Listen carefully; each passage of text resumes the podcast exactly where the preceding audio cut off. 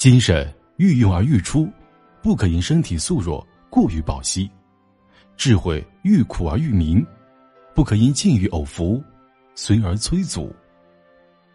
这封信什么意思呢？说，人的精神从来都是越用越源源不断，千万不可因为一贯体弱而过于保护爱惜。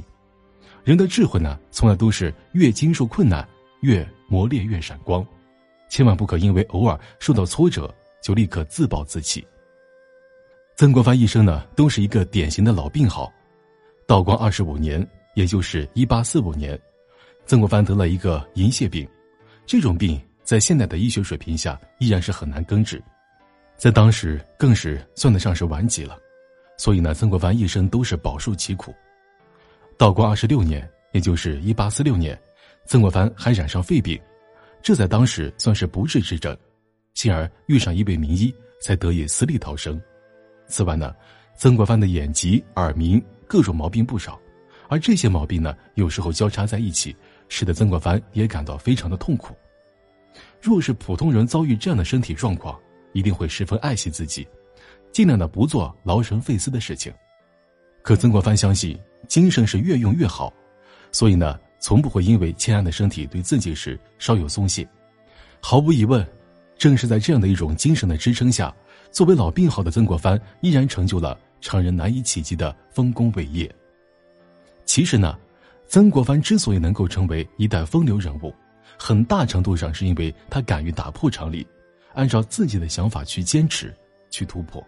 本来呢，按照常理。一个病秧子能够治好，活着就不错了，怎么还能够成就名垂千古的大事呢？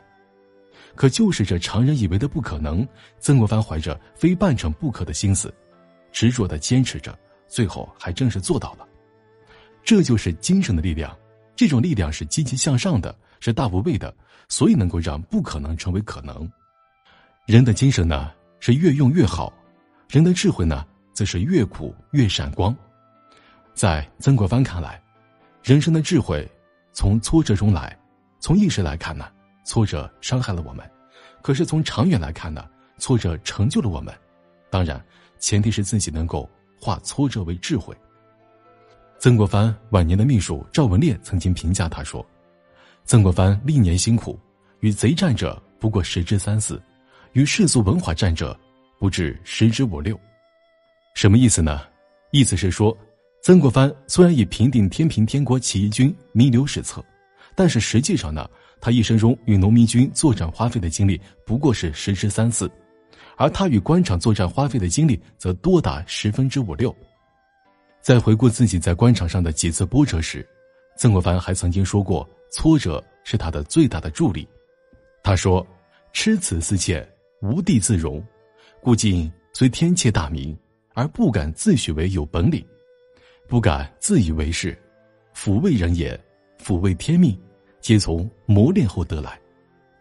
曾国藩把挫折看作是成长进步的最大动力，而常以此教导家中子侄，让他们在挫折面前咬紧牙关，化被动为主动，化坎坷为本领。